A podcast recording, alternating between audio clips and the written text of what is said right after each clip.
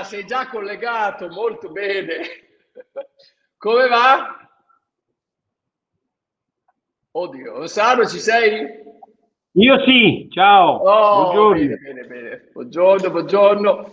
Bisogna che ti sposti un po' più verso allora, destra, perché ti si... no, dall'altra parte, esatto, perché ti si vede soltanto la metà, ma adesso ti vediamo tutti quanti. Come stai? Come va?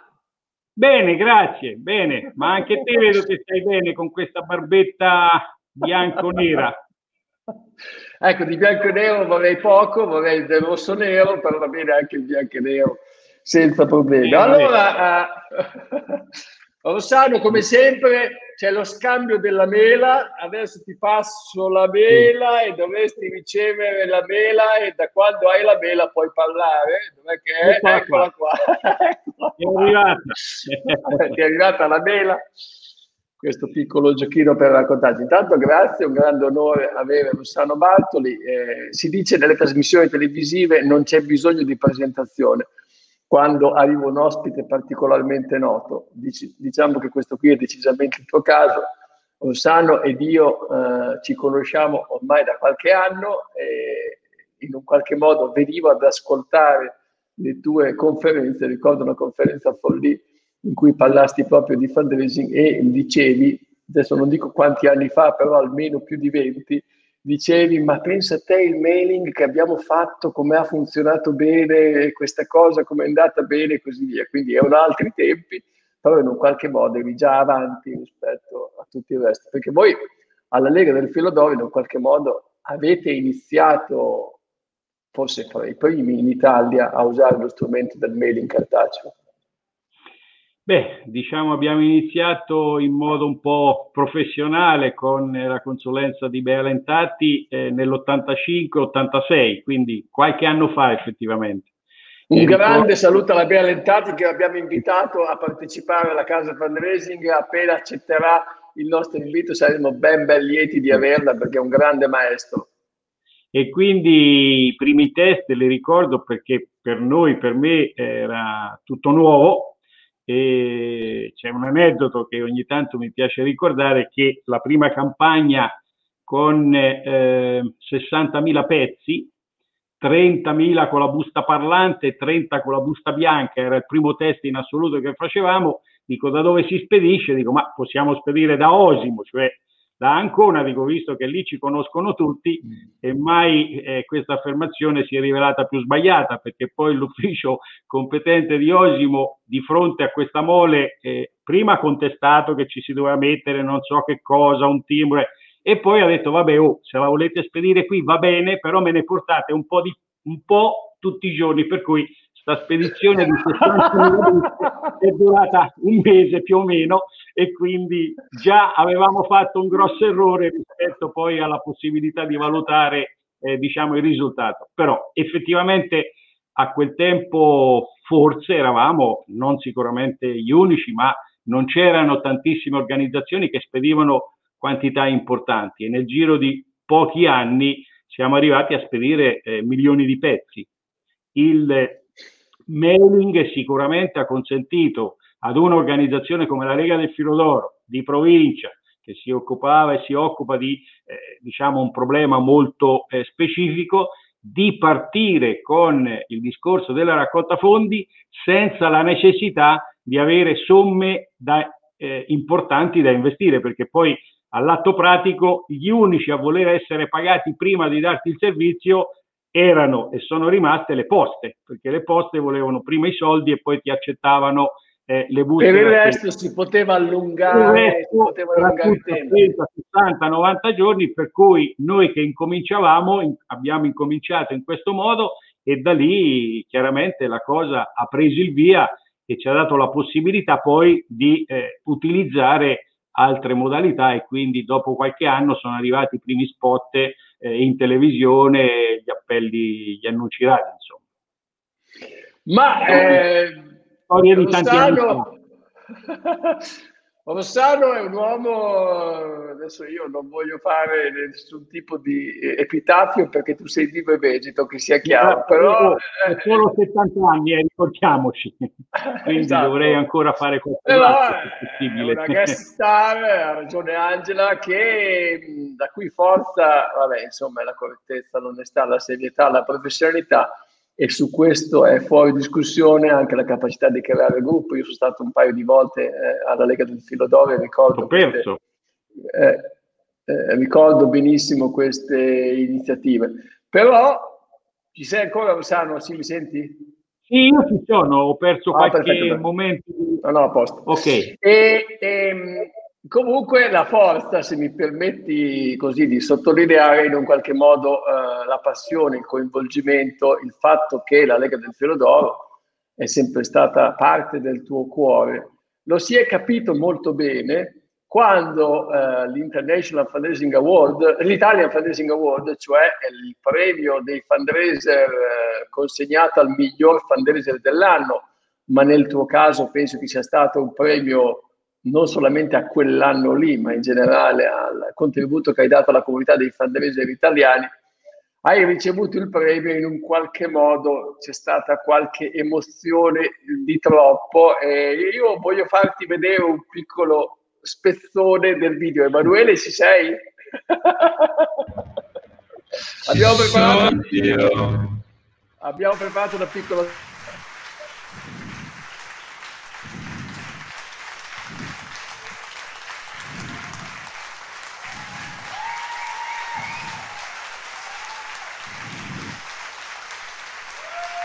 Lasciamo la parola a Rossano Bartoli. Grazie, buonasera. Mi hanno detto da domenica, poi con una mail e poi ieri Valerio, devi fare il discorso, dico ma in queste condizioni il discorso ho scritto anch'io seguendo l'esempio di Stefano qualcosa che non riuscirò a leggere, ma almeno c'è una traccia. Beh, innanzitutto eh, ringrazio eh, per, questo, per questo premio, per questo riconoscimento e da subito dico che è condiviso con tutto lo staff e là abbiamo dei rappresentanti. Scusate, ma io faccio sempre così e non è...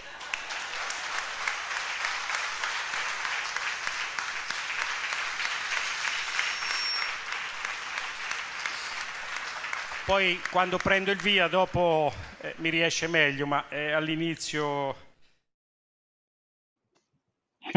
Quando prendo il via, quando prendi il via, Rossano? Eh, vabbè, ma poi con l'età si peggiora, non si, migliora, non si migliora da questo punto di vista.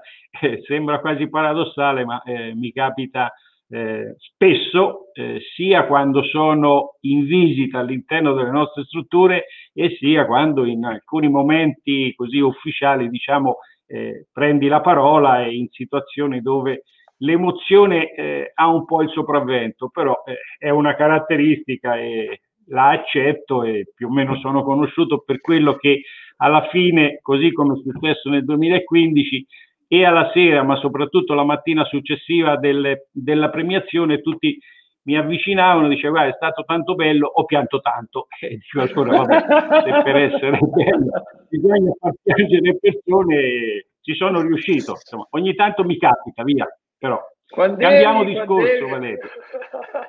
Quando eri in prossimità della pensione, quando eri in prossimità della pensione, quando eri verso, insomma, dopo tanti, tanti anni, ti metti in un progetto che probabilmente è il progetto più grande dal punto di vista della raccolta fondi che è mai stato fatto in Lega del Filo d'Oro, cioè la, la, la costruzione di un nuovo centro. Com'è che hai affrontato un nuovo centro enorme, di cui puoi anche raccontare, straordinariamente bello e impegnativo anche dal punto di vista finanziario, oltre che proprio immobiliare.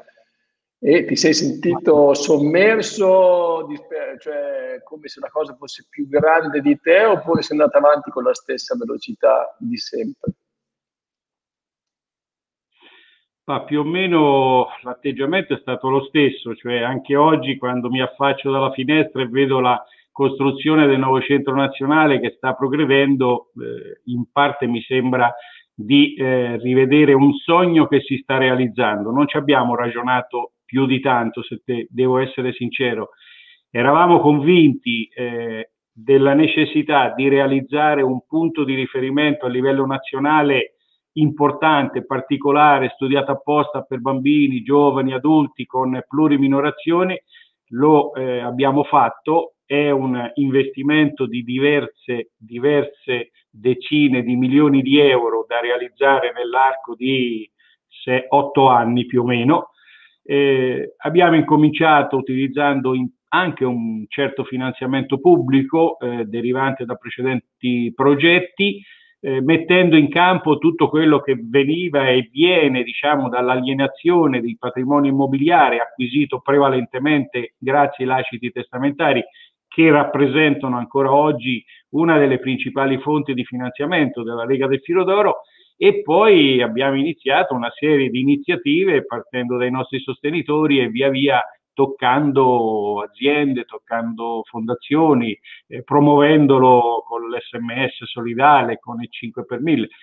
Piano piano eh, diciamo che si sta realizzando. Devo dire che eh, tutto Cos'è, sommato... Suddiviso in, eh, è suddiviso in tre stralci, mi sembra di ricordare. Una volta due, due, lotti, due, lotti, Il primo lotto, che è già in funzione da eh, quasi due anni e mezzo, è eh, quello rivolto alla parte della riabilitazione, al centro diagnostico, ai trattamenti intensivi, centro di uno, centro di ricerca e tutta la parte, diciamo, eh, delle, delle, degli uffici, compreso eh, il settore importante eh, che si dedica alla comunicazione e raccolta fondi. Nel secondo lotto che stiamo realizzando e che dovremmo terminare entro eh, l'estate del prossimo anno, ci sono le residenze, tutti appartamenti per gruppi di quattro della lungodegenza, c'è la palazzina con piscine e palestre, la palazzina con mensa, servizi generali ed anche il recupero di quella che era una piccola casa colonica che era ed è la sede storica, diciamo, la sede legale della Lega del Filo d'Oro perché rappresenta il primo eh, immobile, il prim- primo patrimonio posseduto dall'associazione nel momento in cui doveva andare nel 67 ad essere riconosciuta con decreto del Presidente della Repubblica come ente morale. Quindi è veramente impegnativo, ma è anche impegnativo il tipo di eh, costruzione, il fatto che abbiamo voluto suddividere in più lotti, eh, in più, eh, con, eh, con eh, più contratti la realizzazione, quindi non c'è un unico, con, eh, un unico contratto.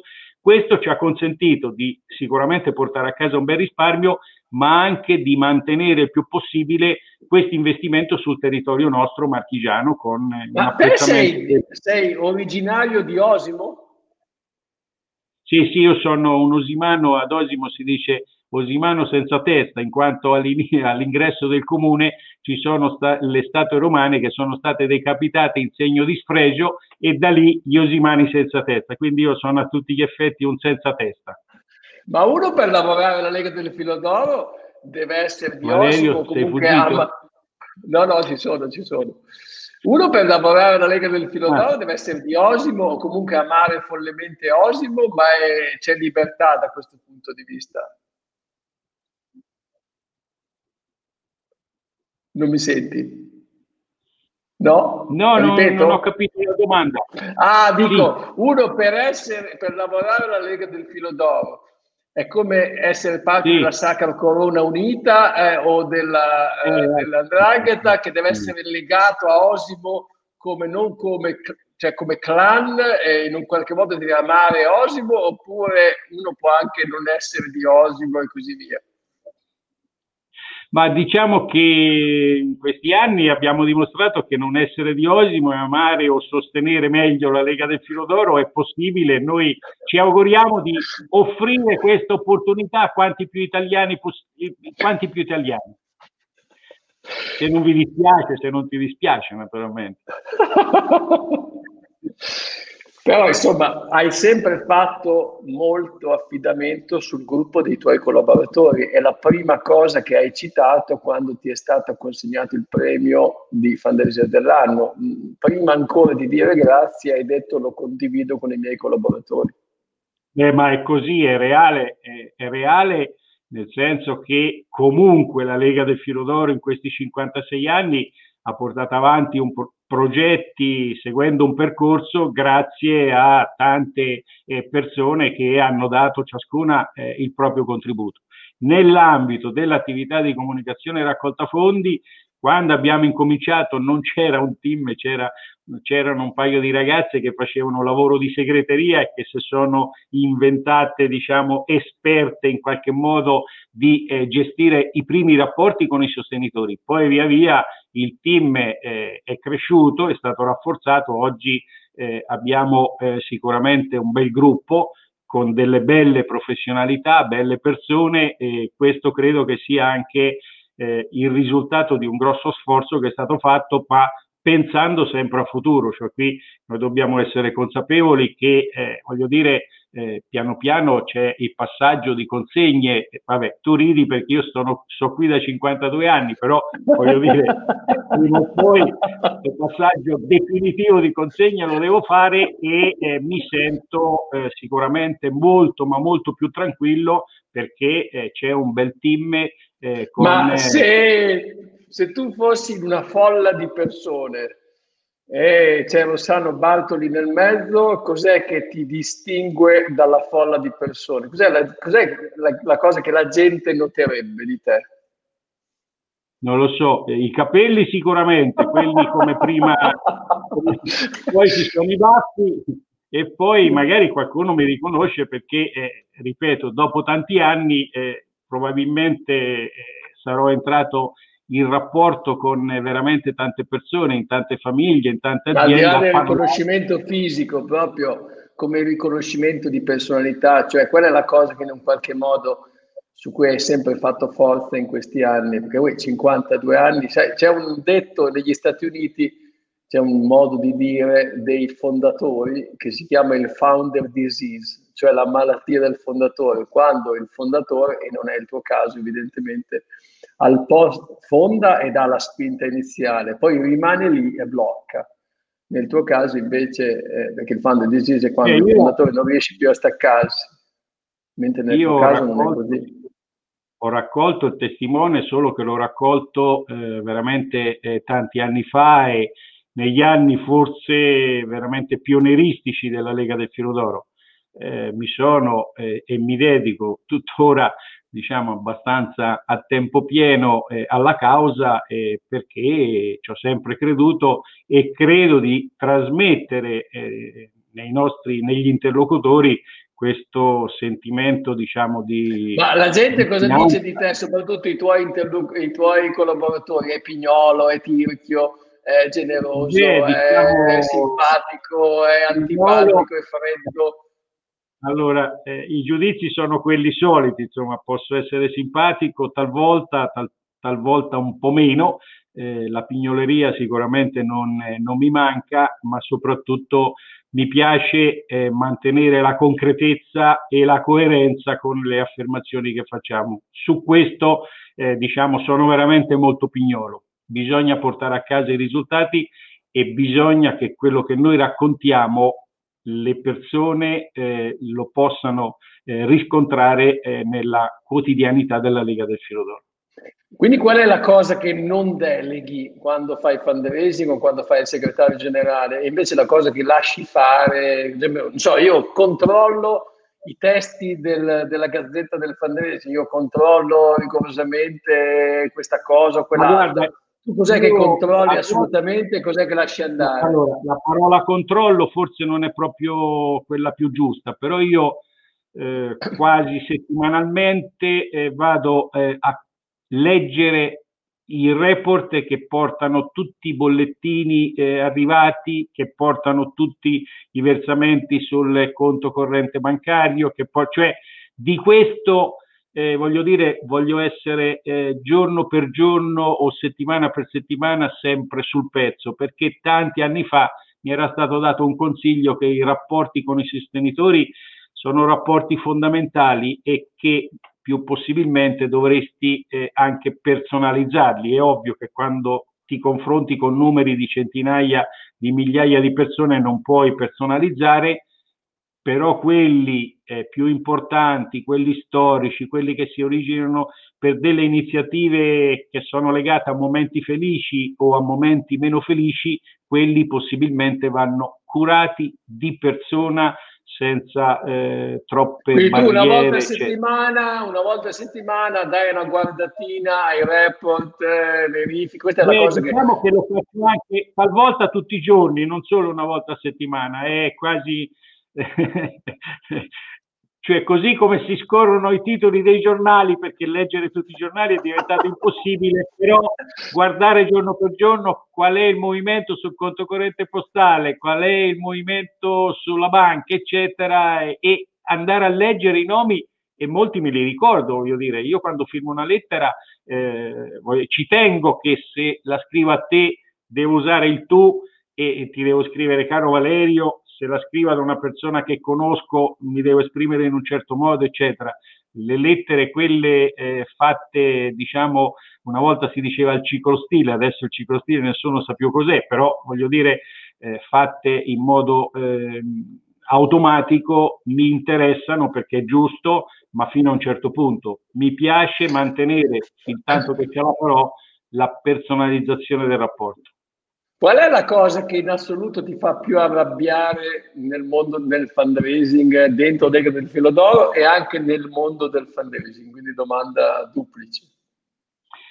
Ma diciamo a volte l'utilizzo eh, un po' sistematico di tecniche che si rifanno molto eh, alla, diciamo, al mondo profit, cioè come se noi eh, vendessimo, tra virgolette, un prodotto analogamente eh, al mondo profit. Noi eh, facciamo forse anche questo, anzi sicuramente facciamo anche questo, ma noi trasmettiamo eh, valori, noi trasmettiamo, eh, diamo l'opportunità eh, alle persone di sostenere cause importanti e di stare anche un po' meglio con loro stesse. Quindi faccio attenzione a questo, al modo di esprimerci. Al, questo dentro la Lega del Filo d'Oro? Anche, sì, certo, dentro la Lega del Filo d'Oro, sì, poi dopo ogni tanto mi devo confrontare perché loro adesso sono tanti, io sono rimasto da solo, per cui sai, ogni tanto me la fanno passare qualcosa, ma poi dopo ci ritorno, eh, ci ritorno perché ma mi piace. Quando la gente entra nel tuo ufficio, eh, cioè vive il momento di soggezione come quando si andava no, no, dal no, no, universitario... Che ti devi laureare? No, no, no, no, no, adesso no, no, questo non è mai esistito.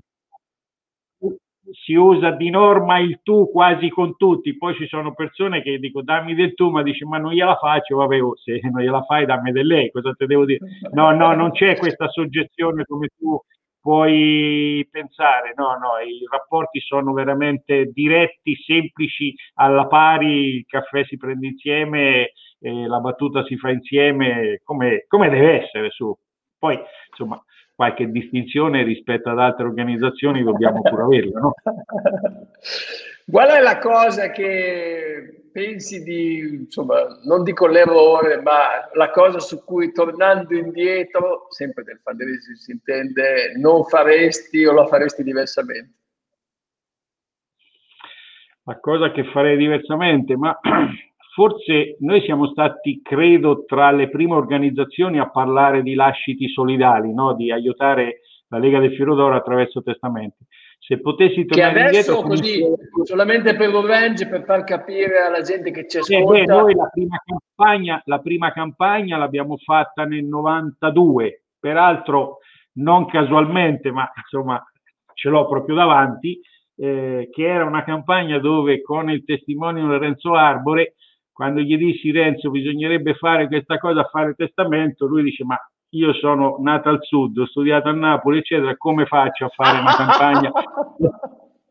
allora eh, lì l'agenzia, eh, l'agenzia trovò la soluzione perché eh, la campagna nasce come sia fatta la tua volontà, cioè il notaio ci aiuta a regalare tranquillità alle persone che amiamo, parliamone con lui, questo era l'appello di Arbore, quindi non diceva fare testamento. Allora, Siccome credo, anche peraltro come attuale portavoce eh, di testament, Comitato Testamento Solidale, che i lasciti solidali possano rappresentare una risposta per tantissimo tempo fondamentale per il nostro mondo, dico che se avessi cominciato anche qualche anno prima, probabilmente oggi la situazione sarebbe stata eh, diciamo ancora più favorevole.